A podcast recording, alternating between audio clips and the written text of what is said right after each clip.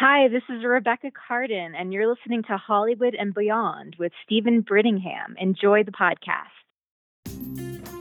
Hi, this is host Steven Brittingham. Welcome to your home for meaningful and in depth interviews with Hollywood's most interesting people. Hollywood and Beyond podcast.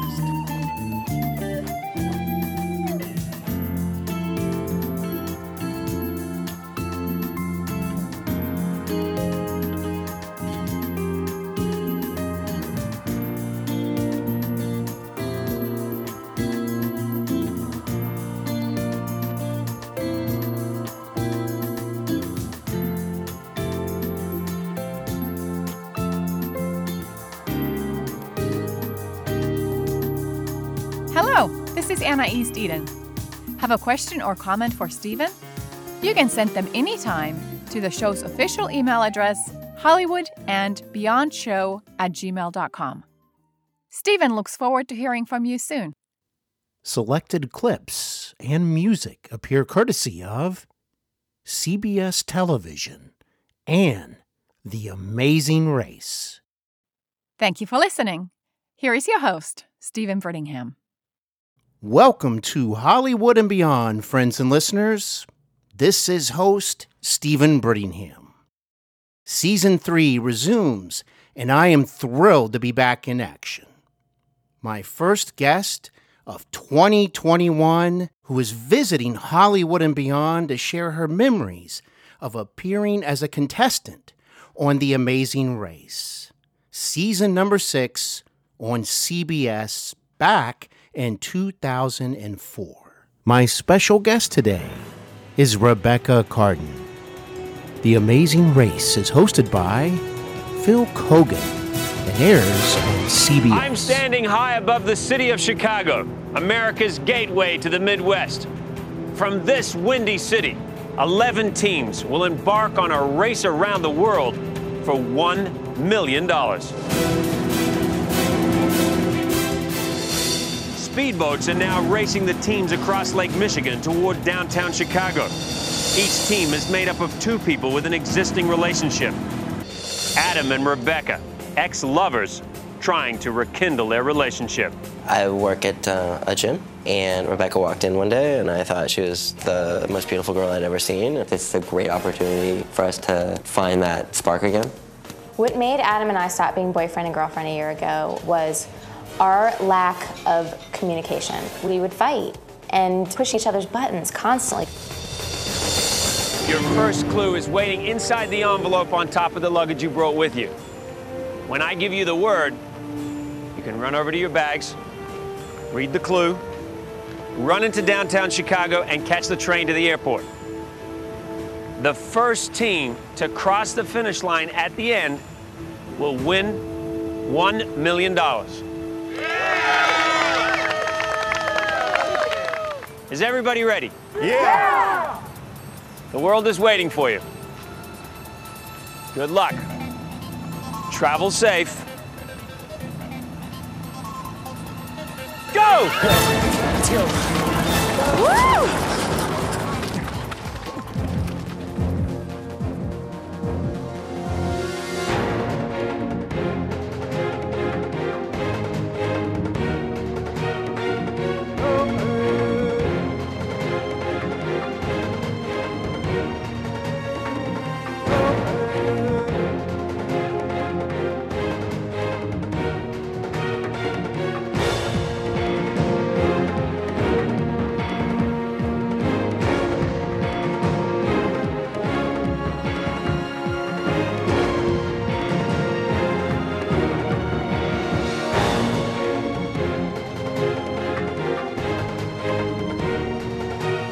As mentioned during the opening segment, Rebecca traveled the world in pursuit of a $1 million prize.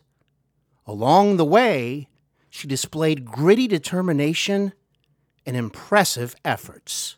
Rebecca comes from a family of fitness enthusiasts, which might help to explain why she looks so fit today as she did years ago.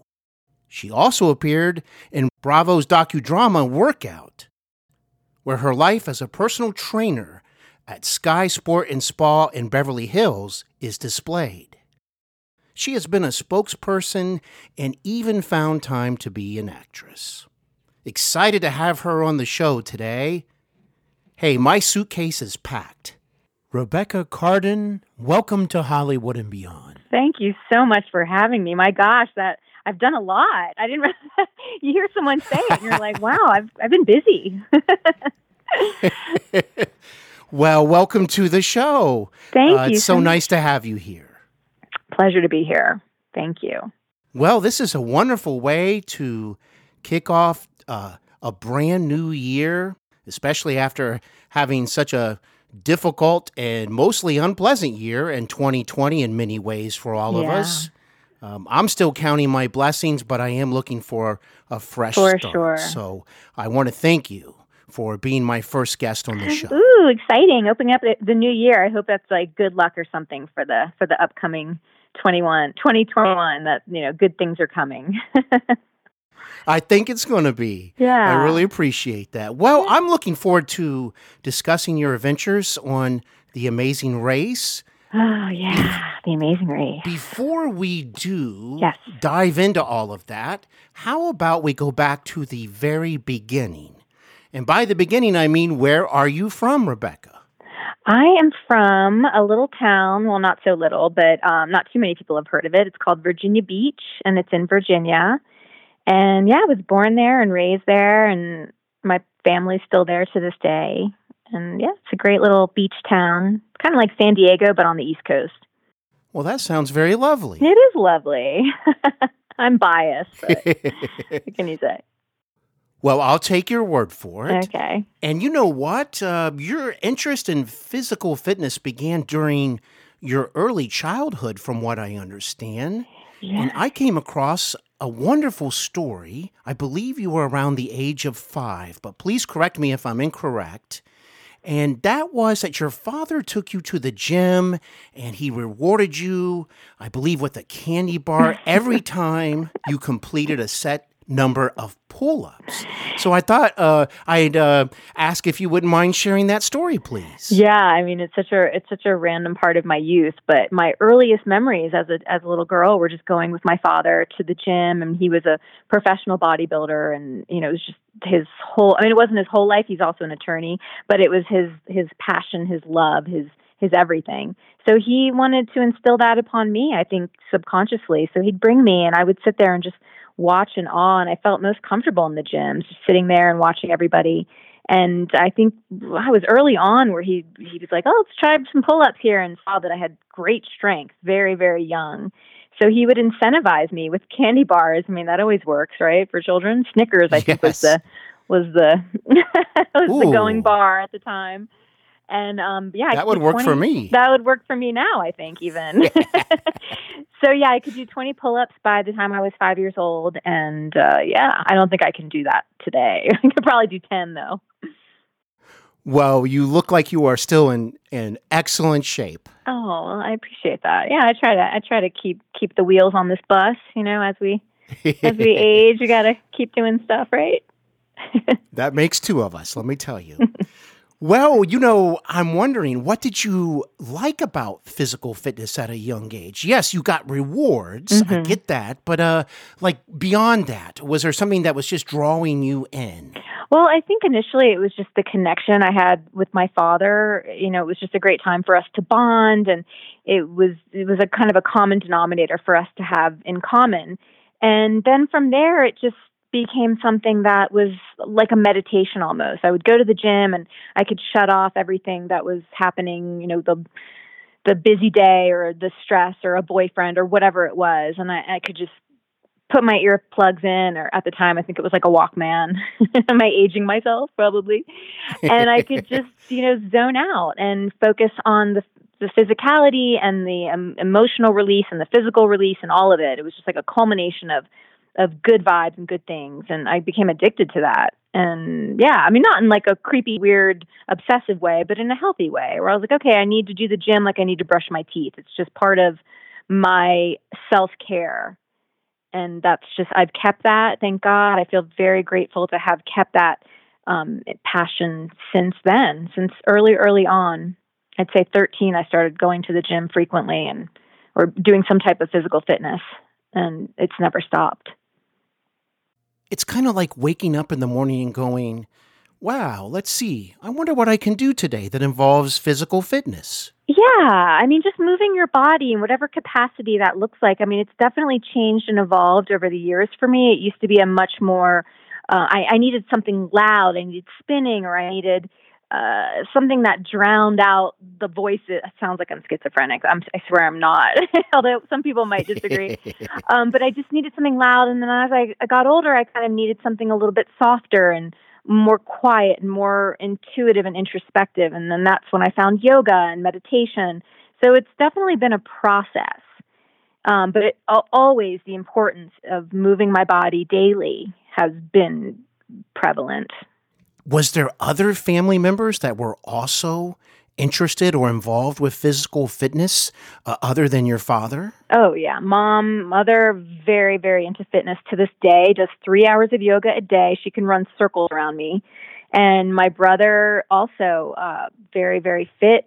And all my cousins, I mean, yeah, we're just like from a very fit family. It's like a lot of six packs going on.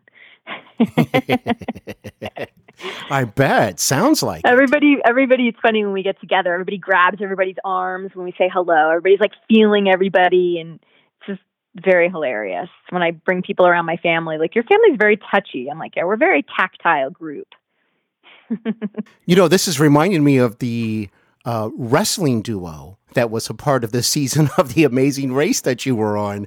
Uh, oh, it seems like they yeah. were always throwing each other to the ground or, or putting each other in headlocks. Yeah, yeah. well, that's what happens when you're when you spend a lot of time uh, honing the instrument that is your body. You know, you tend to utilize yes. it in every way, which is is uncomfortable for some people who don't do that because they're not used to maybe being touched in that way. Because in the gym, you know, you touch people, especially as a trainer. I always have my hands on my clients and it's just part of the deal.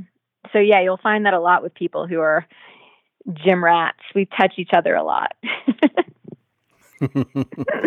and years later, you competed with your father, and I believe this was uh, a competition that involved weightlifting, and both of you won a father daughter duo. It was the craziest thing. I remember my first time bench pressing.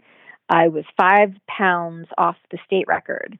So my father, who had many, many world records, because there's all different kinds of organizations, and each organization has their own world record. So my father had broken several of them, and when he realized I had a natural strength, he trained me, and we started off, you know, going to the state competition, then the nationals, and then eventually I broke my first world record um, and that was just such a crazy time. I was like, what is going on? We were getting like all these calls from like Good Morning America and just, just traveling and doing interviews. It was a very bizarre thing to to have such a to get accolades for something that became that came so naturally to me. I mean, I really didn't have to put much effort into it. So it almost felt like I was like, oh God, I felt like I was going to get found out or something. Like it just felt very imposter syndrome because it wasn't anything I really had to work very hard at. Very nice. And you won a competition that became a record? Yeah, yeah, I broke a world record um, in bench press. Wow. I could I could put up 135 pounds in my division, which was the 17 to 19 aged category, weighing at the time I weighed about 105 pounds was the category. So yeah, I think the record before me was 115 pounds, and that was the standing record for many many years. And then I broke it at 135. And for the people that don't know what that is, because I, I mean 135 like what does that mean? It's the the 45 pound uh, plates. So two of those which was uh, oh i see. it was a lot of weight. Very impressive. It's a lot of weight for me. I'm yeah. i'm little but the, this the record i don't know if the record's still i'm sure it doesn't still stand but that was this was like back in my gosh i don't even know 1992 a long long time ago. But it was cool. a long time ago it was cool to break it. I was i was loving that. And my dad was so stoked. I remember, I think I was just happy to break it because it brought him so much joy.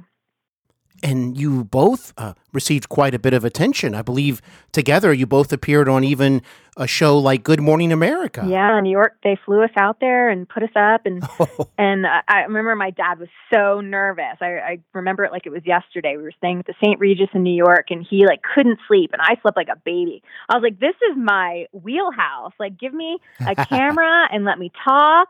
And I got this.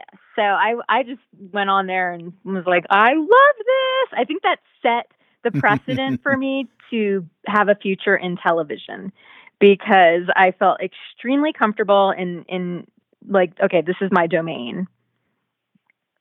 My dad not so much. Your dad not so much. Not so much my dad, no. no. For you it was kind of a sign of things to come yeah, down the road. Like a little foreshadowing.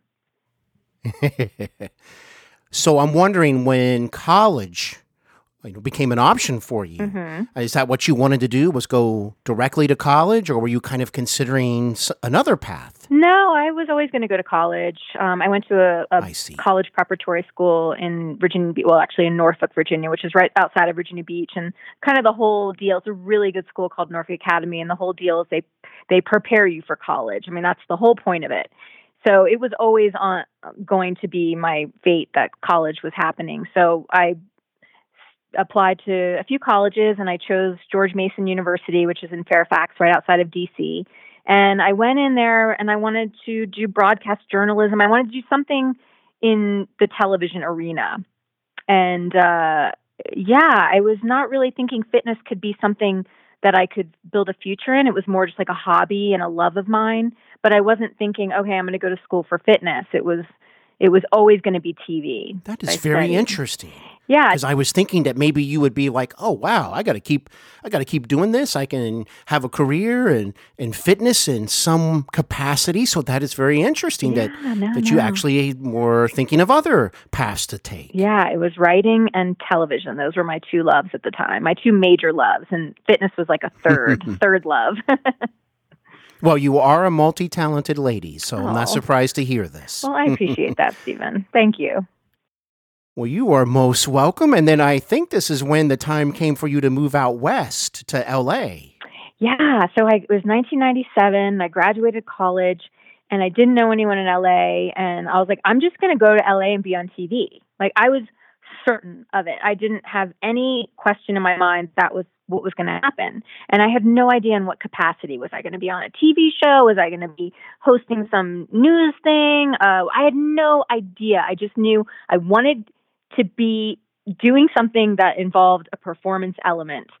And so I just went out there and hit the ground running, got an agent, went on auditions, did a few little independent films. I was a terrible, terrible, terrible auditioner. I was I always like clammed up and oh, messed my. up my lines. I had so much performance anxiety. I, once I got the job, I was fine. I was calm and I could nail it. But it was just in the audition room, I just was horrible. So, so I don't know. I think I just was like, maybe this isn't for me because I can't seem to relax in the audition process, and that's kind of ninety eight percent of it. Um, yeah, so that's what happened, and then the the next big step was Amazing Race. Really, that's I, I, don't know if I'm skipping a few steps here, but that feels like not at all. But it sounds like maybe you just had a lot of energy during these auditions. Was that it? Like you just couldn't settle yourself down? I don't to, know. I think I just, just something felt, was. I would always look around the audition room, and I I think I was like, oh well. Maybe that girl's better for the role, or that girl's better oh, looking, oh, or that girl's taller, or that girl's hmm. skinnier. I mean, there was always this this element of comparison, and I think that was that really worked to my detriment because when you're out in LA, you can't even have an ounce of questioning yourself. It has to be full on, I believe that I am 100% right for this. And I just didn't quite feel that way. Well, at least you were yeah. trying to be honest with yourself. Yeah, and, yeah, yeah, uh, yeah, for sure. That's that's always beneficial, and and your perspective is definitely correct as far as you know the entertainment industry or, or performing industry. You really got to be on on top of your game or, or feel good about it as a as a person as well and let that be shown to others. Absolutely. but i have to admire that you were you were trying to get this going for you uh, uh, you know an acting career. Uh, well before we get to the amazing race i did have a quick question. Yes please. Well i came across this just uh, by chance so to speak and uh, during my research of you, which I so enjoy doing because you're just a remarkable lady. You've accomplished so much. Oh, goodness. And that is, there was a pilot for, uh, I believe, maybe a movie or a television show called Surfer Girls. Yes. well, man. I read that, like, on the first day of rehearsals, you found yourself in a little bit of hot water. I did. I sure did. well, I when it was called Surfer Girls. It was about four girls who surfed and were in a band. And I didn't surf and I didn't play an instrument, oh. so that was you know already Oh. working against me. So I went Gotcha. out and I I rented a surfboard from this little shop in Venice Beach. And I I went out to the I don't even know which street Ra- Rosecrans I think it was for those people that don't live in LA that's like a big surfing spot and I just paddled out I was like I'm going to teach myself how to surf and I spent a good afternoon out there just flailing. So then I remember the day came for the audition and I brought my surfboard to the audition and I acted like I couldn't leave it in my car, like just ridiculous.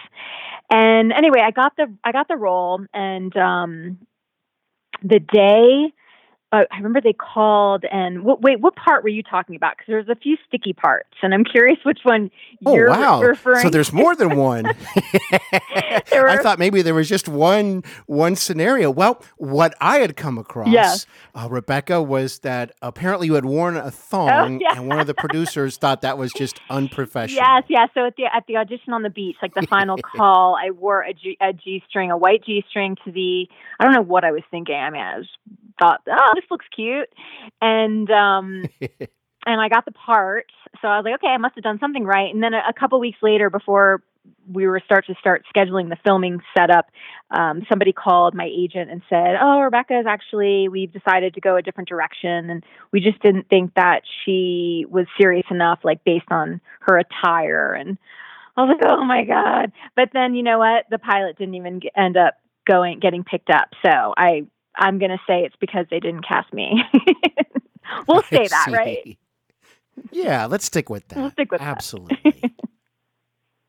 well, it sounds like you had uh, quite a bit uh, of uh, situations there. Did you ever stick with surfing, or is that just something you uh, were not interested in? I'm. I mean, I like to surf. I'm not very good at it. When someone, when my my fiance is a surf coach, and when I go out with him, sometimes he'll push me into waves, and I'm, I'm, I can ride anything I'm pushed into. I mean, within reason. Okay. Obviously, I can't probably go to pipeline or anything, um, but I feel very confident in my ability to get up and stand up and ride the wave. But I can't paddle in. I'm. That, that's like a whole different skill set that I haven't mastered. Maybe one day. I think there's hope for me. Well, I know if you set your mind to it that you can do it. That much I know for sure. Oh, well, that's very, I appreciate that confidence. well, hey, let's get to the amazing race. All right, let's dive in. Oh, wow, there's a lot to discuss, uh, and I really enjoyed watching you throughout that that season, which was number 6 Mhm. Uh, I found it to be a rather, at times, intense season. Uh, there were some people with some pretty big personalities, especially dealing with frustrations. And um, I really admired your determination. I thought you had a lot of energy. You were very enthusiastic, and and you really tackled on your tasks as positive as you could. Uh, I know it wasn't always easy, of course, but I really admired your efforts, and I wanted to mention that. Oh, but how does this all start? I know that you were teamed with, uh, at the time, it was described as your ex lover, or you could say ex boyfriend. Cringe. Oh, every time ex lover came yes. up on the screen, I was like, I'm going to barf right now. It's so gross. So you didn't know that was the description you would be labeled with. You don't know anything until you watch it. You have no idea what kind of edit you're going to get. I mean, it is like, it is out of your hands. Whoa. I was, Well, yeah. I was like having, like holding my breath. I'm like, please let the editing gods be good to me. well, I'm very curious. Two things. I mean, how did this idea to become a contestant even start for you? And if you were not with your partner at the time, I mean, how did that all come to fruition then? So our first year dating, it was his favorite show, and I remember every week he'd be like, "Oh, we got to watch this; it's the best show ever." And I'd be like, "Oh, okay, whatever." And I, and I got very sucked into it because, of course, it's an extremely addictive show.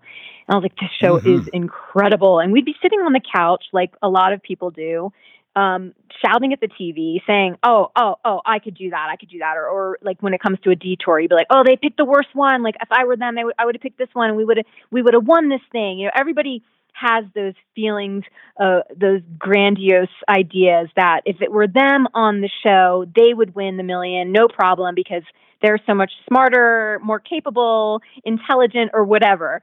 And we had the same thing. We'd be like, oh my God, we could do this show. This is so easy, like no big deal. And so we sent in a tape, and mind you, this was in 2004, so this was a VHS tape we sent in. and we just kept it really, we kept it super simple. We set up the, the little portable camera on top of my television in my apartment in Koreatown, and we just hit play and we sat on the bed and we just talked for about two minutes, just kind of gave a little bit of our personalities and that was enough to get us in the door. I know a lot of people make these crazy videos and they do editing and they get fancy, but the casting directors are really just looking for real, authentic people that have an interesting story. And at the time, we were not dating when we applied. We were broken up, but I was still very much in love with him and wanted to work on the relationship. So I guess CBS thought that was compelling enough to bring us onto the show the fact that we had this unresolved relationship. They love an unresolved situation. They love when, you know, couples are kind of trying to figure things out or trying to test it to see if they could have a future together. It just makes it for more interesting on the race, I guess, while they're filming. Um, so yeah, that was kind of the the story behind it and and why we made the tape and and the first steps of the process, which was very arduous and very grueling. Thank you for sharing that. That is very interesting. Um, that was an excellent answer. Thank oh, you. Yeah, and sure. you are correct, Rebecca. I agree with you. Couples that have ongoing issues or a past history, as a viewer, I go, okay, maybe this race will bring them together. Right. They'll bond together. Maybe they'll realize how much they care for the other person. And then again, there have been situations where they actually realized the opposite. Sure. That we're not a really good fit. So I admit, I would I too was intrigued to find out how things would go between you and Adam. If, if I, I could tell right from the beginning that there was a lot of unresolved feelings there on both sides. So I was very intrigued by that. And I was I'm wondering though, had you traveled a lot previously before uh, you appeared on the show? I had yes. Adam had never left Sherman Oaks, California. I mean, he was still lived at home with his parents and he was very very very sheltered um, i remember i brought him home the year before and he wouldn't get on the little plane that takes like because you have to take a small plane into Virginia Beach because there's no big planes that fly into this little airport. So we had to take a little propeller plane, and he wouldn't get on the plane. And I was like, "Oh, I got to break up with this guy. Like this is not okay." Um, but I pushed through it, and I think I stuck around a couple more years, as we do in our youth, right? Um, but yeah, there you go. So they, I think it was a good dichotomy of of myself that was well traveled and felt comfortable and foreign places and and with Adam who was the antithesis of me and felt very uncomfortable leaving his comfort zone. And I'm wondering, did you ever get to speak with or meet with Phil before the competition officially begins? No, Phil was not part of the casting process whatsoever. Gotcha. And another thing that I've thought of, uh, you can tell I've really thought of these things, Rebecca, is, uh, you know, the backpacks when the race first starts. Yeah. I mean, are you free to put in whatever you wish? Yeah, I mean there is some contraband that they we they go through our bags like every 2 to 3 days and make sure we don't have any GPS devices or uh, I can't even Yes. think now what anything that could be can you know give us an, an advantage. Um, but yeah, other than that, you know, you're up, you're, you can pack what you want. I mean, this was when I was on, it was well before cell phones or anything like this. So it, wait, was it before cell phones? I think it was, maybe cell Well, phones had let's just come out, 2004. Yeah, I think they were like just coming out. Like I remember maybe the real, ti remember the really tiny silver ones. Yeah, like the and they had a small or the- antenna. the, razors. Remember that? I mean, you really couldn't do anything but maybe text and call. yeah, almost. it was all just T, that. T9 mode. Remember T9 mode? Oh my God, kill me. Yes. So trying to maybe uh, find an edge that way just wasn't going to be something you had to worry with at the time. Exactly. So well, this all began on episode one, of course, of the uh, sixth season of The Amazing Race. And I love the title, The Games Afoot. Mm. Great title. And I, we see contestants running into downtown Chicago to catch the train to the airport. And everything will begin at that point. Everybody in pursuit of, of course, $1 million in a prize. I'm wondering, did you and Adam have your eye on any other team in particular where you're like, that's the one we really got to keep an eye on? Oh my God, Steven, we were clueless from the moment Phil said, on your marks, get set, go. Okay. Like we we were out okay. of our limits. We had no idea what we were doing. We didn't have confidence in ourselves, in each other, as a oh. team, oh. individually. I mean, we were just running blind. Like if somebody had blindfolded me, it would probably have been the same effect we didn't know what oh, wow. the hell we were doing. And it was just, I, it was a lot of me looking at other teams, following them, trying to kind of emulate their their tactics and i didn't know what we were I, I was like what and adam was no help so then i kind of got to the point where i was like okay i need to like carry this team a little bit because otherwise it's it's not going to work out so it was terrifying it was completely and utterly terrifying so you felt that adrenaline kick in when he said, you know, the race has begun. Yeah. And uh, the world is, I bet that the world is waiting for oh, you. Wow. He said, the world is waiting for you. I still remember him saying that. Well, very exciting. So you did not actually see the other contestants until that day? No, no, no, no, no. Oh, no, no, no, no, no. We see the contestants many, many, many, many, many times before that first moment. So oh, I see. The cast. Okay. I'll give you a little insight to the casting process. So yes, please. It, for Thank me, you. it was a four month process from the moment I sent the tape in to the moment I got the call that I was on the race. It was four months. And it during that four months, it was phone call after phone call after interview after interview. And then you go to CBS and you meet with the creators and you meet with the producers and you meet with uh, the hosts or not the hosts, but like the the head, the writers and the creators and the whole thing. You meet with Bertram, who's Bertram van Munster, who's the creator. And then after all that, then you go to network. So then they put you and about mm, maybe actually no let me back up a step before you go to network you get you they bring you to a hotel in santa monica. There's about 35 teams. And during that you're in there for a week and you can't leave for a week. And during that week you undergo psychiatric evaluation you undergo iq tests you have interviews they explain to you the rules of the game. It's like pretty much like you've gotten the show but you haven't so then from there, they, they narrow it down to about mm, maybe 20 teams. And then that's when you go to, to the network. So then 20 teams are piled into this, this boardroom and they call you team by team in to meet with the, the all the executives and everybody. It's a boardroom of like, I don't even know, maybe 30 suits all just staring at you and you walk in and you sit in these two chairs and and they field all these questions and they want to know about your personality and how all these this is craziness. Like you feel like you're on drugs. And from there that's when you get the call whether you've made it or not. So that whole thing happens. Mm. and then when it's time to actually run the race, they don't tell you where we, where you're going. They just put you on. They they send you your your uh, where you have to be and what time. Obviously, when you get to the airport, you find out where you're going. So for us, it was Chicago, and then when we get to Chicago, we're brought to the Drake Hotel, and we're there for ten days in a room. Can't leave the room and we are only we're only allowed to leave the room when we have to do a meeting like where they explain the rules and they go over all the stuff and all the deal and all the you know safety things. And it is grueling 10 days of this. And then you get to see all the teams like at the meals because we have meals together but nobody can talk. So you get to see everybody and make your own kind of inferences and uh, like insinuations about who they are and what the deal is and then the minute they say, okay, the world is waiting for you and everybody runs, you kind of want to start talking to everybody because you've been seeing them, you know, for months. You just didn't you never could say one word to them. So it's kind of interesting. So by the time phil says go you've seen these teams like you almost feel like you know them already.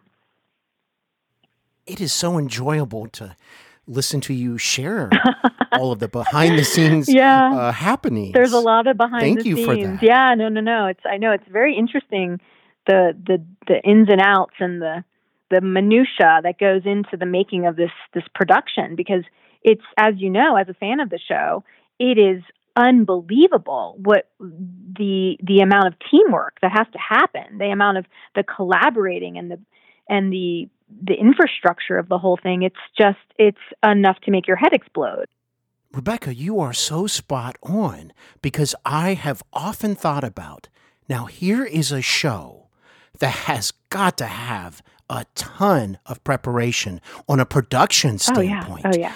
I mean, they have to go to all of these locations, and then sometimes I'm assuming they have to maybe speak with certain businesses and, and arrange things in advance. And I have to tell you what, it's very impressive if you really think about all the hard work that goes into the production. Oh, my hat goes off to them. And there's about 2,000 people that are involved in this production worldwide in any given season. And it is a well oiled machine. I mean, it is spot on. I can only think of one incident my whole race where they weren't they weren't actually prepared. Like we showed up somewhere and they weren't expecting us to to be there. So they weren't Phil wasn't there, the mat wasn't down. It was it was Oh. kind of a shit show. but that's the only well, it was bound to happen, it was right? bound to happen. And the funny thing is, um, it was it was during when I came in first place, and they were certain that Adam and I weren't going to get the fast forward, so they didn't even prepare for us to arrive because they didn't think we were going to get it, which is hilarious. Oh, they underestimated us, Steven. They sure did, and and hey, you proved them wrong there. Well done. Thank well done. I am very excited to ask you about this. Yeah. and that is airplane tickets. And the reason why is yes, occasionally you get tickets, it works out, and you go. But I've noticed that many of the times, Rebecca, I feel like this is actually strategy time. I mean, how you get the tickets, where you get it, the flights, et cetera, et cetera. Uh, what is that whole experience of buying tickets like? That whole experience is the biggest nightmare of my life. I mean, that is probably my. in the entire race, the airport debacles were the most most stressful, and they don't nearly show it enough. I mean, there were times where Adam and I were six hours dealing with with a teller at, at any given airport in any given country, trying to to Six hours. uh, six Whoa. hours. I remember we were there one time. Just oh my gosh, it was so horrific. Just going bouncing from different air, different airlines. It's different now. I feel like every airline can kind of pull up all the other airlines, but for whatever reason in whatever country they didn't do that. So we would be traveling, bouncing from one to the other to the other, trying to find the best flight, and just being exhausted and hungry, and just a culmination of, of barriers just in our way. Um, but yeah, so in terms of flights, you uh, you don't really you don't book your flight. So that you travel with a camera guy and a sound guy and they have a credit card and you put the tickets on that credit card. So they actually pay for the tickets and they you can buy as many as you want as long as they're refundable. So a lot of times we would buy like Gotcha. 10 12 14 tickets with different times different locations and because a lot of times there'd be maybe there'd be delays or there'd be cancellations especially in a lot of these third world countries so we would buy Oh, many, wow. many, so many. you bought multiple tickets. Yeah, multiple tickets. It was crazy. Huh. It was very, very, very stressful. I had a feeling it was. and Rebecca, did you notice if anybody bought a ticket for another team, people were not too happy about that? Oh no! Hold on one second. I'm so sorry. There's, Yeah, go right there's ahead. someone at my door. Hi. Go for oh, it. Oh, no service tonight. Thank you so much. Oh, she's giving me something. Oh, grazie. Good night. Okay, sorry about that. As you can see, I'm in a hotel, and Oh, um, well, you're so generous to spend time with me. Thank you, Rebecca. No, of course, of And- course. That was uh that was turn down service, but I don't need turn down service tonight. I am good. well, I'm glad to hear it. anyway, where well, the drama. sorry. Oh, I'm sorry. Go ahead. No, you go ahead. I was going to say where were we? Oh, okay. Well, here we go. We're thinking alike. Love it. Well, the dramatic ending to episode one, Rebecca. I remember it well. You and Adam came in number seven, but it's how you came in number seven at the very last minute. You were behind uh, an, a, another um, team, two ladies, Meredith and Maria, I Mm-hmm. believe. And all of a sudden, here you come along and you start uh, screaming out, like, you know, woo! And, Yeah. and you made it. And I, I thought that was a very exciting conclusion to that episode Well- for you and Adam. that was a tricky a tricky moment because we um I put the wrong gas in the tank, which was a rookie mistake. And so I put Yes. diesel in a non-diesel car and luckily, you know, we should not have gotten out. We should have been out first. I mean, Mm. that that was that was where we were headed. I mean, it was Adam and Rebecca, you're the you're the last team to arrive. Like you've been eliminated from the race. Like that is that is where we were headed. And because thank God Adam is a super fan, he had seen a past episode where somebody else made that same mistake and they drove their car and it broke down and they were eliminated. So we luckily had someone siphon out our gas and we we he saved the day. It's actually because of Adam we stayed in the race. Um, but that foot race was great because I remember we pulled up to the um, the pit stop and we saw another team and Adam and I I mean there it, when it comes to a foot race no one's going to beat us except maybe like Aaron and Hayden or Freddy and Kendra or Kris and Jon. But other than that we had it. So we just booked it. I mean we just uh, I remember that so well. I was just like I'm going to run as fast as my legs can carry me. It was really cool. Well, from there, there was a very touching moment for me as a viewer, and I'm sure for so many others as well. And the, many of the contestants were very touched. Was arriving in the Western Africa country of Senegal, yeah arriving in Dakar, eh, with the capital city, I believe. And there was an emotional experience because of a location that involved uh, the European slave trade for Yeah. over 300 years at one time. Um, and I'm just wondering, when you think back, uh, what that experience was like for you, just being at such a location. Oh, it was powerful. It was overwhelming. I mean, the the spirit was palpable. You could really you, you could cut the the the tension with a knife in terms of just feeling the oppression that you know this that those lands had seen for you know so many years.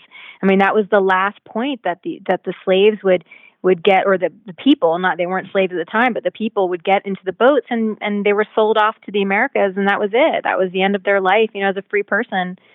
And it was it, it was really overwhelming for all of us to be in that spot and to feel those those feelings. I mean to just try to imagine what it must have been like to get into a boat and leave your everything you know behind and go somewhere and and you're no longer a free person. You now belong to someone else, and and ugh, I I just was. I just remember that we were all very touched by that. And I recall the father and daughter team. Yeah, the duo of Gus and Hera, Mhm. he actually broke down at one moment and described uh, his emotions and, and feelings of being there. And that was a very touching moment as well. yeah. I mean, of course, he was. You know, as an African American man, of course. I mean, that's that's just something that you can't probably get your head around. Just how cruel people could be, or just how just how different it could be from how it is today, and how fa- how far we've come, and how far we have to go. Really, Still have a ways to go. yeah, we There's do. There's no doubt about it. We do. But I'm I'm Hopefully hopeful. we'll all get there I'm together. hopeful. I'm optimistic for us as a as Well, me too. our humanity. That makes two of us. I think we'll get there. I know we'll get there. I I wholeheartedly agree with you, and thank you for sharing that experience with me. I appreciate it.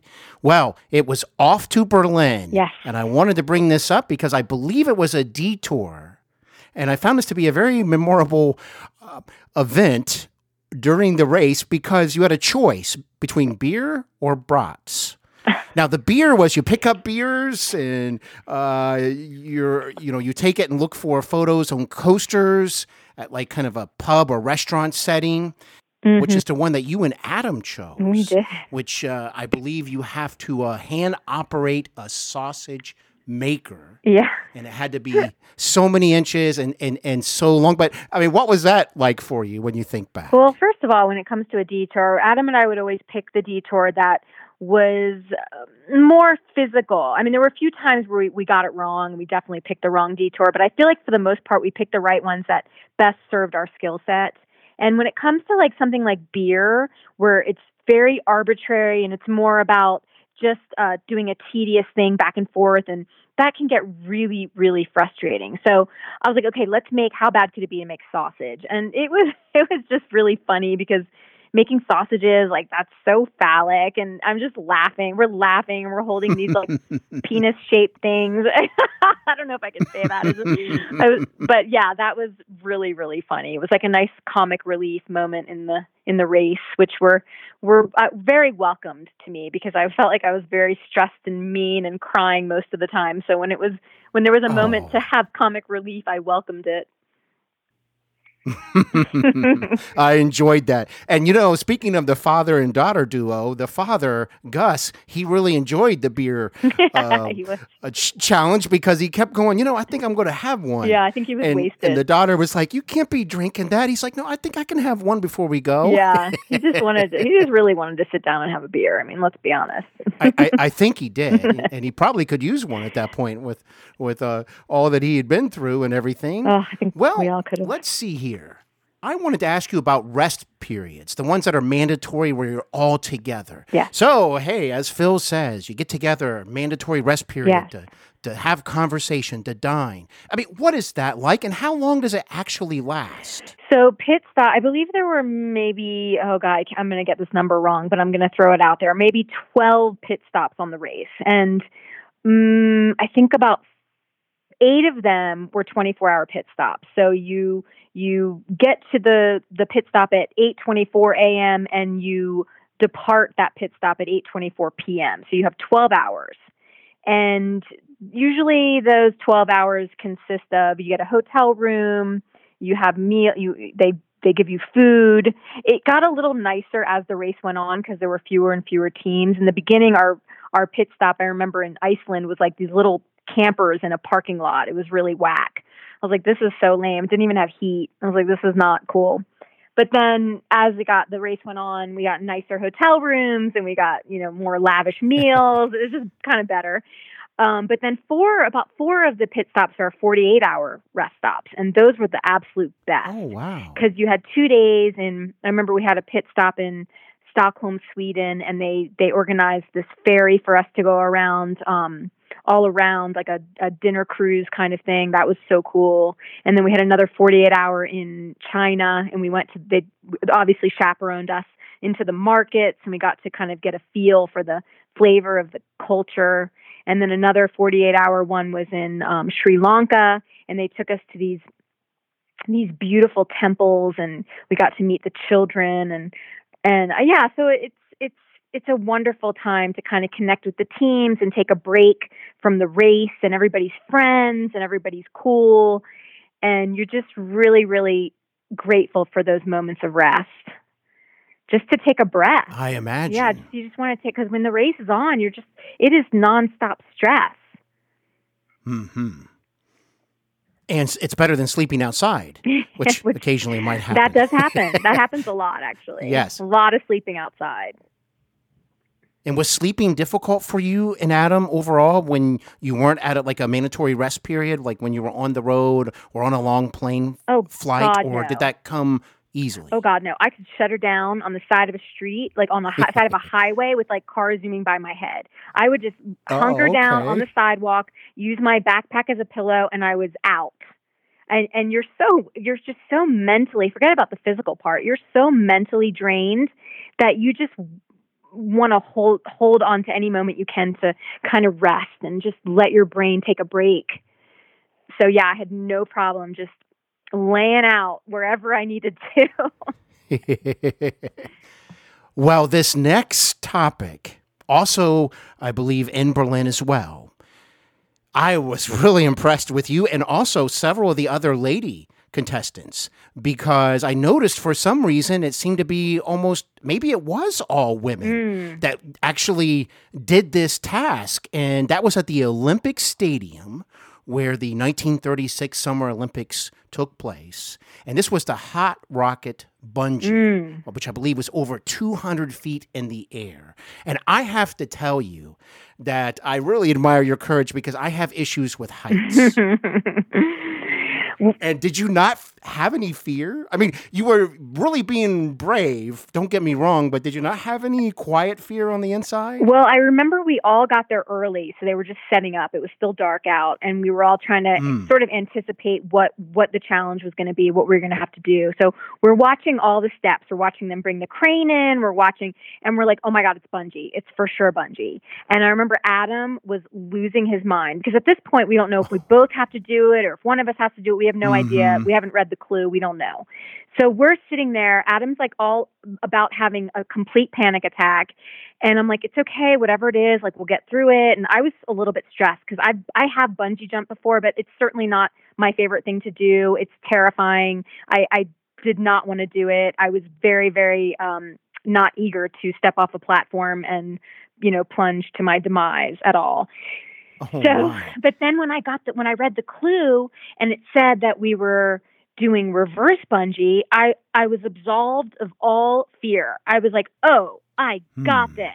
Like they're just going to take you strap you in and then like release you like a rocket. That's no big deal. Like you don't have to jump off anything. There's nothing there's no reason to be afraid of heights. Um so I wasn't nervous at all, like at all. And then oh my gosh, when they launch you, I was it was It's like it is like a rocket. it was so terrifying. It was so terrifying because oh. when they shoot you up, you sort of like you you when when you're at the peak, uh, and they they put weights on me because I didn't weigh enough, so they were weighting me down, and Hmm. so I went up about maybe 225 feet. I went like past the crane way more than you were supposed to, way more than any of the other girls did. And then what happens is you kind of reach this pinnacle point and you sort of are suspended up in the up in the air and then you just plummet like a rock. You just plummet straight down. And it's like your stomach goes up into your mouth and then you, and then you swing and you drop again. So it's like 10 different drops. And it's um Oh, pretty goodness. terrifying. I I was not expecting it to be as scary as it was. Yeah. I was terrified just watching Rebecca. My head, my head actually was spinning Oh. because I'm good at putting myself in other people's shoes, Mm. and that's the reaction I was having. I, my head was literally spinning. So hats off to you for your uh, courage, and I don't blame Adam at all. oh well i yeah i certainly I think i was just i didn't think too much about what i had to do on the race. I just did it. And then in retrospect i was like it. that was bananas hmm And Kendra got a little bit ill even afterwards. She had to lay down on the ground. i know And uh, I mean, that's, but like you said, it was a reverse uh, bungee jump, so to speak. So you were like shot up in the air. It was, it was, very uh, interesting and fun to watch. Well done by you once again, Rebecca. Mm, merci. And I would love to ask you about these tiny little cars in Budapest. Adam started off driving, but then you eventually took over.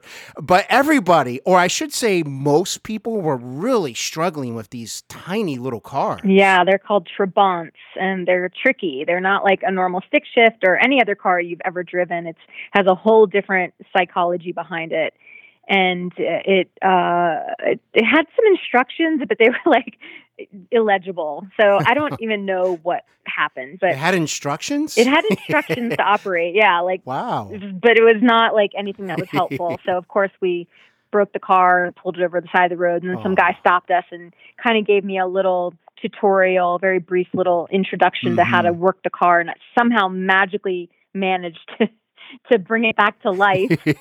uh, I still don't know. That was like one of those things where I was like. I know I was there because I see that I was there, but Mhm. I I feel, I feel like I have no idea how that happened. Wow. Well, they looked like they were like they were going to break down any minute. I mean, They were ridiculous. from the moment you got in it, it just had that vibe going that like this Yeah. could easily break down. it's on its last leg. This is not a reliable. and maybe that was part of the point. yes, it looked like it was on its last leg for sure. And oh, Rebecca, this next uh, roadblock. Oh my goodness. So on the one hand, I thought, oh, okay, Hungarian soup, right? Yeah. Uh, a 24 ounce soup, but it didn't seem to have anything weird in it. To me, that was like the positive thing. Right. Like no bugs. But I guess it had all of these uh, traditional spices. So my question is actually what was in the soup and what made it so difficult for you and others to actually finish off this bowl of soup? Well, first of all, it was the biggest bowl you've ever seen. And when I sat down, I'm like, oh, really? We should have to eat this? Like, no big deal whatsoever. But We had to eat it with a teeny tiny spoon, and you couldn't like pick it up and, and drink it. You had to eat it with a teeny tiny spoon. And the and the the beauty behind that is the the slower you eat with the little spoon, the the hotter it gets, you know, in your esophagus and and such. So, at after like maybe six or seven scoops, it starts to feel like fire. And so you're just taking Mm. spoonfuls of fire. And the funny thing is, every single this is a little behind the scenes trivia for your listeners. Every single Sure. roadblock, detour, every single thing we do is tested and tested and tested by um, Mm. producers and creators and everybody. They have a whole team of people that test every single thing we do a hundred million times to make sure it's safe and effective and time it and see how long Mhm. it takes and you know all the different possible things that could go wrong. You know, just to make sure everything is goes continuously. So they told me that they had they had eaten this soup months and months before in an office in CBS, and everybody that ate the soup was deathly ill for like a week Ooh. and but they they still went through with it and used that recipe for our soup which Oh, was wonderful. So it was basically i would i would attribute it to eating um maybe 10 to 12 bottles of tabasco sauce. I would say Oh, it's kind of like that. So maybe you Whew. could have a spoonful here and there but then the more you have the more you're just so so ill. We were all so so ill yeah Oh my, that's making me thirsty just thinking about uh, it. and it was a 48 hour pit stop and i was so sick that adam thought about calling Hmm. the um paramedics because i was just really really really sick and i had a fever and it was it nearly killed me Oh. Well, I have to tell you, you really gave it your all. In fact, I was really impressed with how you were handling it compared to many others. But once you and Adam got outside, I'm sure you recall that. I mean, you had a moment of feeling ill. yeah And then you were like, okay, let's keep going. keep it moving And I thought, wow, look at that trooper. yeah, I I was pretty pleased with my performance on the soup. That was uh that felt like a kind of a rock star moment of, of all the the different different things we encountered on the race. I think that's one of my prouder moments. My personal And was the music just, uh, you know, there were some musicians there playing in the background. Was that just to add a touch of madness to the whole situation? Honestly, I was in a zone. I don't even know what happened. I was Don't just- even know, I was like not. You could have. They could have been playing opera. I wouldn't have had no clue. Well, thank you for sharing that, and that was uh, quite the moment indeed. Every a lot of people were starting out, oh, I've got this, and then halfway through they were like, oh man, I do not have this at all. No, it was. It creeped up on you. Well, I did want to ask you about another scenario. It involved an underwater task where you had to put on these old style diving suits. I think they were around maybe a hundred pounds each. So we're Mhm. talking very old school, very retro. And I know Adam was very, very apprehensive. And I was wondering, you know, I felt like maybe that was something that I could do, but at the same time, I might be sweating bullets inside that thing. How was that experience for you? Do you recall when you were inside the diving suit underwater? Yeah, I mean, for me, it wasn't that bad. I, I was like, okay, this Okay. this is okay. I mean, it was certainly like tricky getting into it because it was pretty claustrophobic and they screw you in, like they lock you in there. You are in this thing, like there's no getting out, and that's not really something I love to do, or you know, be locked into something like that and then pushed underwater. Um, but it wasn't for me. That was like pretty mellow. It was a little nerve wracking, but it wasn't too bad. But Adam really struggled with that because there's a valve in the back that you had to hit that released the pressure. Otherwise, you Mm. blow up like the Stay Puft Marshmallow Man, as you could see Oh, wow. by Adam blowing up in the water and floating and not being able to Yeah. complete the task. Um, but eventually he got it and we did it and it was cool. But that was the that was the uh, fast forward I was telling you about, where they weren't prepared. They weren't Yeah. thinking we were going to accomplish that because when they and you did. when they tested it with their personnel, nobody was able to do it because everybody was too claustrophobic, which I thought was really interesting. So nobody prepared Phil, Hmm. nobody was ready for us when we arrived at the pit stop because they were like, okay, Adam and Rebecca are definitely not going to achieve this. I was really touched by your um, encouragement of Adam during this uh, time on the show. yeah, I was trying at times, but you know what? What could I do? I mean, I, I was this was my partner. This was the these were the cards that were dealt, and I was going to make the best of it. I mean, certainly there were moments where I was not supportive of him, and I feel like I was very abrasive and maybe critical. Um, and I, I'm regretful of those moments because I feel like you can get a lot further with people if you are positive and encouraging. Um, but you factor in exhaustion and and frustration, and sometimes we don't. We're not always able to put our best foot forward. So I very understandable. and, uh, you know, that can bring out all kinds of emotions, of course. I do remember, Rebecca, actually, it's funny how my mind works. It was shortly after this. I believe you were in an airport uh, waiting area. I think you were sitting down and you had basically just told him, very frustrated, like you just described it, you just felt like it should be over. That when you got home, you wanted it to be over. And I could still see that he was just so apprehensive about it, like he was trying to talk you out of it. And I still wondered if you even believed what you said. So I, I, I was very interesting, wondering what was going to happen between the two of you dur- during the race. But I always noticed your encouragement of him when he achieved something, maybe that took extra effort or was kind of scary. You were very um, supportive in that way. Oh, well, I'm glad it came across that way because I, I look back and I'm like, God, I was such a bitch. And I feel like I broke up with him every six minutes because I was being extremely, extremely manipulative in terms of knowing that that was the absolute worst thing I could do for him. Like he didn't want to break up. So mm-hmm. if I broke up with him, then he was just devastated. I'm like, aha, I'm pissed at you. I'm going to break up with you. And that's going to make you pissed. And, you know, it was just very, it is very toxic in retrospect. I, I, that relationship was not going anywhere. We're great friends to this day. I love Adam. He's the best. But in terms of a relationship, that was a mismatch. but I'm Well, I'm glad to hear you're still friends. yeah, oh yeah, I love That, Adam. that, that, that, that warms my heart. He's the That, best. that's really nice. He's the best. He's engaged and he's doing wonderful and he's, you know, finally moved out of his parents' house and has his own house and yeah, he's amazing. I That's love Adam. Well, please give him my best. I will. And your your physical fitness training, I thought was perfect for this scenario, Rebecca. And that was in Ethiopia. It, basically, it was just like running a track. You know, it was like almost like a mini marathon. and uh, I was like, "Whoa, look at her go!" Oh my gosh. my legs felt like they were 600 pounds each. Like I've never, I don't think I've ever, I'm not a, a runner. That is definitely something I would never classify myself as. I don't run unless someone's chasing me. I do not enjoy it Ooh. ever. So this is, if I looked like I was running fast, then that is pretty crazy because I, hey, some of that acting was coming through. oh man, I was like, this well, running's not your specialty. I see. Just because you're toned in other ways, that doesn't mean you're a fast runner. Exactly. Is that what you mean? Gotcha. Now, I'm very fast. So that was a thing that I was like, ooh, I would like to do that. Oh, see, there you go. You know your strengths and what you're good at fitness wise and and what maybe isn't isn't Mm. your strong suit. And for me, running, no. N O. Well, if we were on the same team, I, I could do stuff like that. and But the height stuff, I'd be like, go for it, Rebecca, go for it. All right, Steven, duly noted.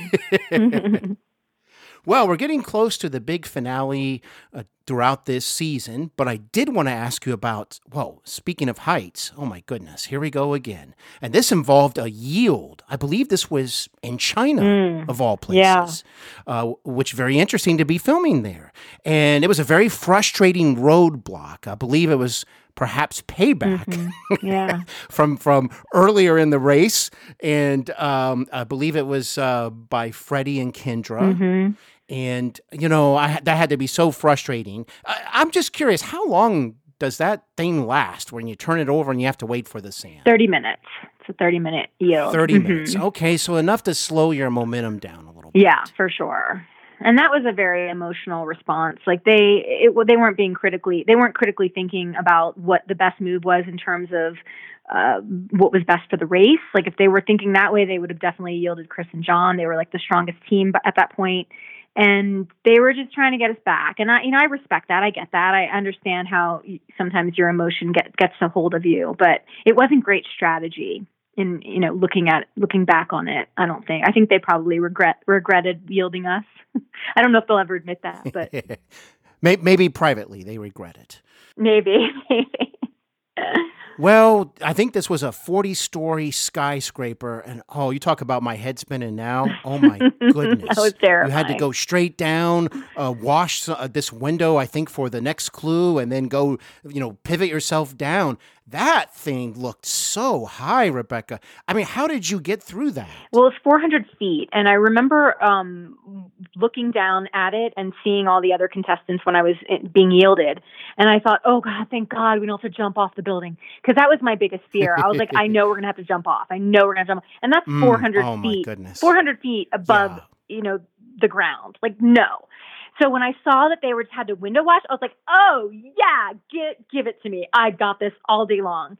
So I get up there and I get all geared up with my safety harness and and I step over the edge and I'm like, "Oh, wait a minute. This is GD terrifying. Like terrifying because you have this little teeny lever and you're you're you're literally being held on by one little rope. So you're sitting on this little teeny piece of wood and this little rope, and you have this lever lever, and you have to crank yourself. My lever was jammed, so I couldn't crank myself. So I'm just in sitting there in the middle of the sky, and the wind is is swinging me across the face of this skyscraper, and I lost it. I mean, I this is an example of where I they gave me a good edit when I could they could have easily given me a bad mm. edit. They could have made me look like a complete psychopath, like losing my mind.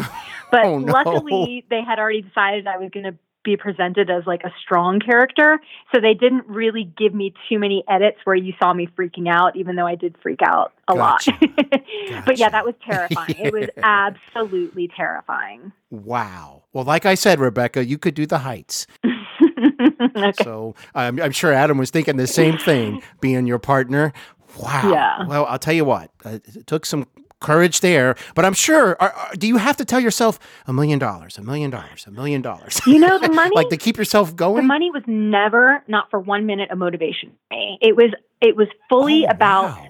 Honestly, it wasn't like that. For that was like, okay, if we win and get a million dollars, that's amazing, like killer, awesome, stoked on that. But yes. for me, it was just about I didn't want to get eliminated because I didn't want to miss one ounce of the race. I wanted to experience Mm-hmm. everything. I wanted to go everywhere. I wanted to do everything. And I didn't want to be robbed from that experience. So yeah, the money was never a motivation. I, I, I, I just wasn't for me. I mean, I'm sure it is for a lot of other people, but I just wanted the experiences. Well, that's interesting. Mhm. I, I can I connect to what you're saying, Rebecca, because you know, yes, winning the money, okay, wow, that is phenomenal, uh, and and that's something to be grateful for. Mhm. But it's that sense of not quitting, overcoming obstacles, and exceeding maybe your own expectations. I I think that would be the the greatest victory of all as a contestant. Absolutely. I mean, the erase was was an integral part of my life, and it was only four weeks in 2004. I mean, if if a child was born the year my race was aired, that child would be driving a car now. To give you perspective on how much time has gone by, but it has it has shaped my life. I mean, it was it opened up so many doors, and honestly, the job I'm in now, which is my absolute dream job, would not have been possible without that without the race opening doors upon doors upon doors, which led to other doors. And then it was kind of like a rung of the ladder, presenting another rung, presenting another rung. Um, yeah, so I'm I'm just so grateful for that whole experience and how it's shaped my life. Well, watching you was was very memorable for me, and that's one of the reasons I reached out to you so quickly. I definitely wanted to get to uh, know more about you and, and hear about your memories, and I really appreciate it. And I thought, well, here we go, the finale. We're talking about it. Yeah. Interesting enough, back to the Windy City, Mm. back to Chicago. But well, before the final sprint to the finish line, Mm-hmm. I found it interesting. This it kind of caught me off guard. This little stop at this pizzeria. I, I think it was maybe a medium sized deep dish. I could be wrong, but I'm thinking, okay, I kind of like that. But it's interesting. Uh, I remember that Kendra was like, "Oh, I've got this," and then Mhm. she was just laboring at the end. Was there a? Was it like bigger than it maybe looked? Yeah, we were all like, "Oh, really? That's all we have to do?" Like all of us. I mean, it was like no big deal. Bring it. Like this is the best challenge ever. Like, who doesn't love pizza? Like come on. Um, but it was one of those. It was like an optical illusion or something. Like after two bites, it felt like it felt like bricks in your stomach, and it was just. Oh my gosh. I remember at one point I was like, I'm going to throw up. Like, I need a bucket because I'm going to throw up. And that was a very surprising reaction. Oh my goodness! And I think we all experienced that. We're like we were not anticipating the the grueling nature of that challenge. It was it caught us all off guard. I see. Wow. Well, I, I had a feeling there was probably a little more to it, but I thought, okay, a pit stop for pizza. Yeah. That's not too bad. So Well, before I ask you what it was like to cross the finish line, yeah. Arriving in third place, Mhm. uh, I am thinking now of taxis, the frantic search for taxis, and it makes me think of the entire race.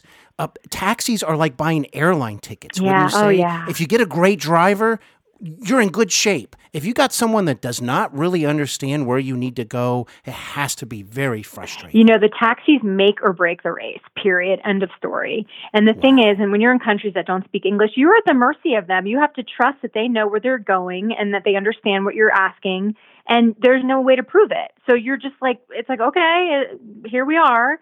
And for a lot of teams, that was hard Mhm. to accept, you know, just the, the lack of control and the and the uh, needing to just allow and trust that was that was hard for a lot of us um, because we want to be in control of the situation at all times, and we had no control Sure. over that. So uh, a lot of people will sit home and they'll watch The Amazing Race and they'll be like, "Oh, oh, oh! If I had this partner and I did this, I could win the race." But the thing is, there's so many Hmm. intangibles, so many factors, so many variables that are out of your control that you could be the strongest, most intelligent, 10 speaking language person on the planet and get in the wrong taxi and you're out. So yeah, it uh, it really comes down to the taxis. It's all about luck. Really is about luck and just what's meant to be. Luck is a factor, in factor. this race. Yeah. Yeah. How many times did we see with taxis where they asked, like, uh, do you understand how to get to this building? Yes, yes, yes. And the response was, yes.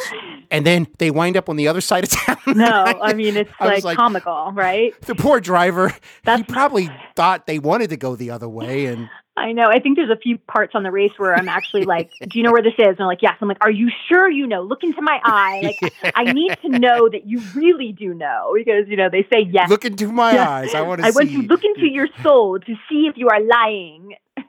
Raise your right hand. Yeah. Repeat after me. Do I know where this is. Ugh, so frustrating. well, Rebecca, you and Adam, whew, so close to the winning prize. So close. And I'll tell you what, you you did both did a great job, obviously, and I've really enjoyed these sentimental memories you are sharing so much. Uh, I wanted to have a contestant from the Amazing Race, and to have you be that first contestant as a Oh. guest on my show is really an honor for me. And I just wanted to ask, what does it feel like after all of that effort to, to, to, to wind up in third place? What was the emotions you recall feeling at that time? Uh, the emotions I recall feeling were just complete and utter gratitude that uh, there was we had no business being in third place. We had no business being the not making it past the first day. Like we we were ill equipped on so many levels. Um, so I just felt so grateful that we got to cross the finish line. That's all I wanted. Um, I, I don't think I could have been happier if I was in first place. Honestly, like my level of of complete elation was monumental. It was through the roof. And certainly there are moments where you're like, oh, if I'd just gotten on that flight in Japan, then it would have been a foot race between Kendra and Freddy and I and, and me and Adam, and we would have probably won. But then I was like, but who cares? Like, it's just money, and and it's that that's not it's not like life changing. I mean, it's life changing money for you know for a lot of people. It's a lot of money. I'm not trying to say it isn't, but it's more about for me the experience and just getting to experience it all, meeting the people and seeing all the different cultures and tasting all the different foods and and uh, just all of those things that you can't really put a price on. So yeah, to answer your question in a really roundabout way, I was very, very, very hatful, happy and pleased and grateful to finish third. Well, that was wonderful to listen to. Thank you, Rebecca. And I tell you what, you were, you and Adam, you, you did become like underdogs because of a few situations that went awry. Yeah. And you still bounced back to be in third place. And, and that is so impressive. And I, I found that actually very inspirational when I was watching you and Adam cross the line into third place. Well, it's very kind Well, of you. I would like to ask you, Yeah. what is Phil, the host, like? Because I have to say, I think he does an outstanding job. I love how he creates drama, but in a subtle way. That those pauses. yeah, Phil's the coolest. You know, he's. I didn't get to spend too much time with him. We would just be at the pit stop and on the mat, and that was really our only interaction with, aside from a few pit stops um, where we would have meals together. Um, but mostly, he kind of kept to himself, and he was always, uh, you know, several steps ahead of us because he had to be where we were going and be set up and be acclimated. So there wasn't a lot of Phil time for for me. Um, but he was great, you know, super funny and friendly and just l- laid back and low key. And he asked good questions on the mat.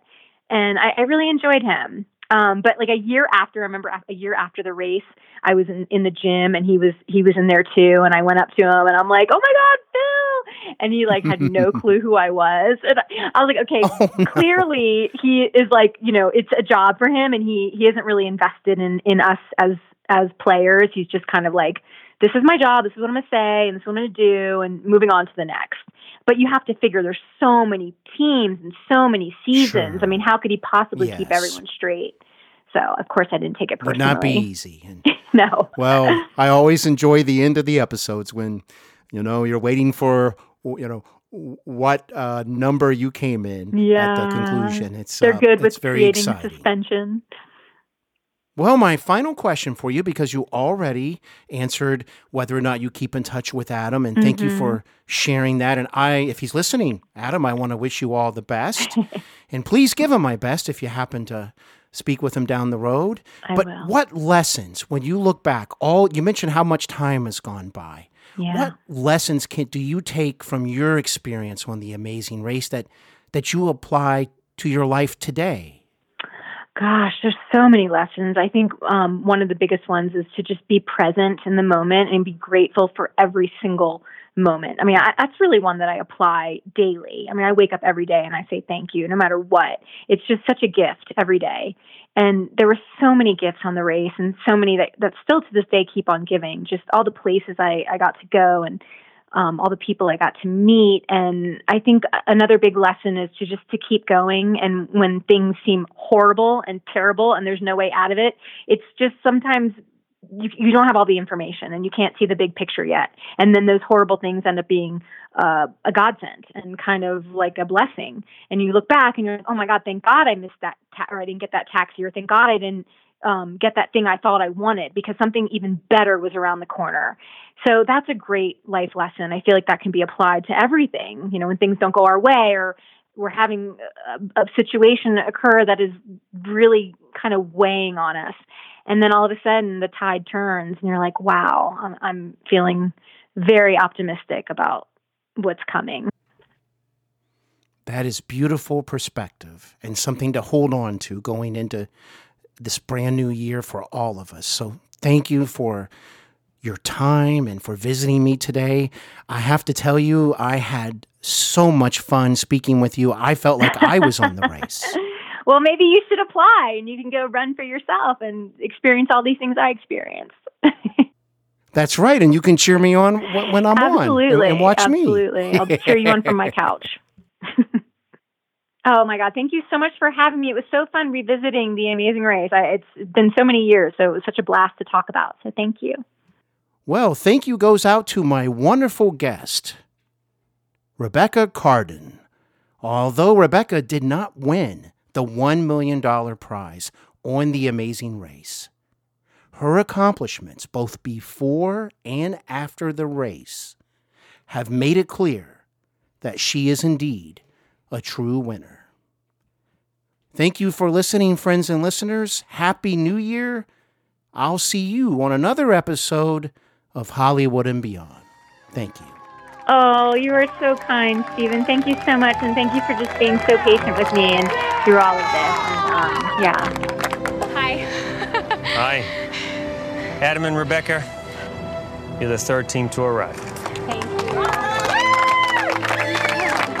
The race has taught me that I could leave home and leave my comfort zone and get along in the world and the world is an amazing place. Adam and I will always have love for each other. To say if we're meant to be together forever, I don't think either one of us can answer right now. But whatever happens, I will always have him in my heart.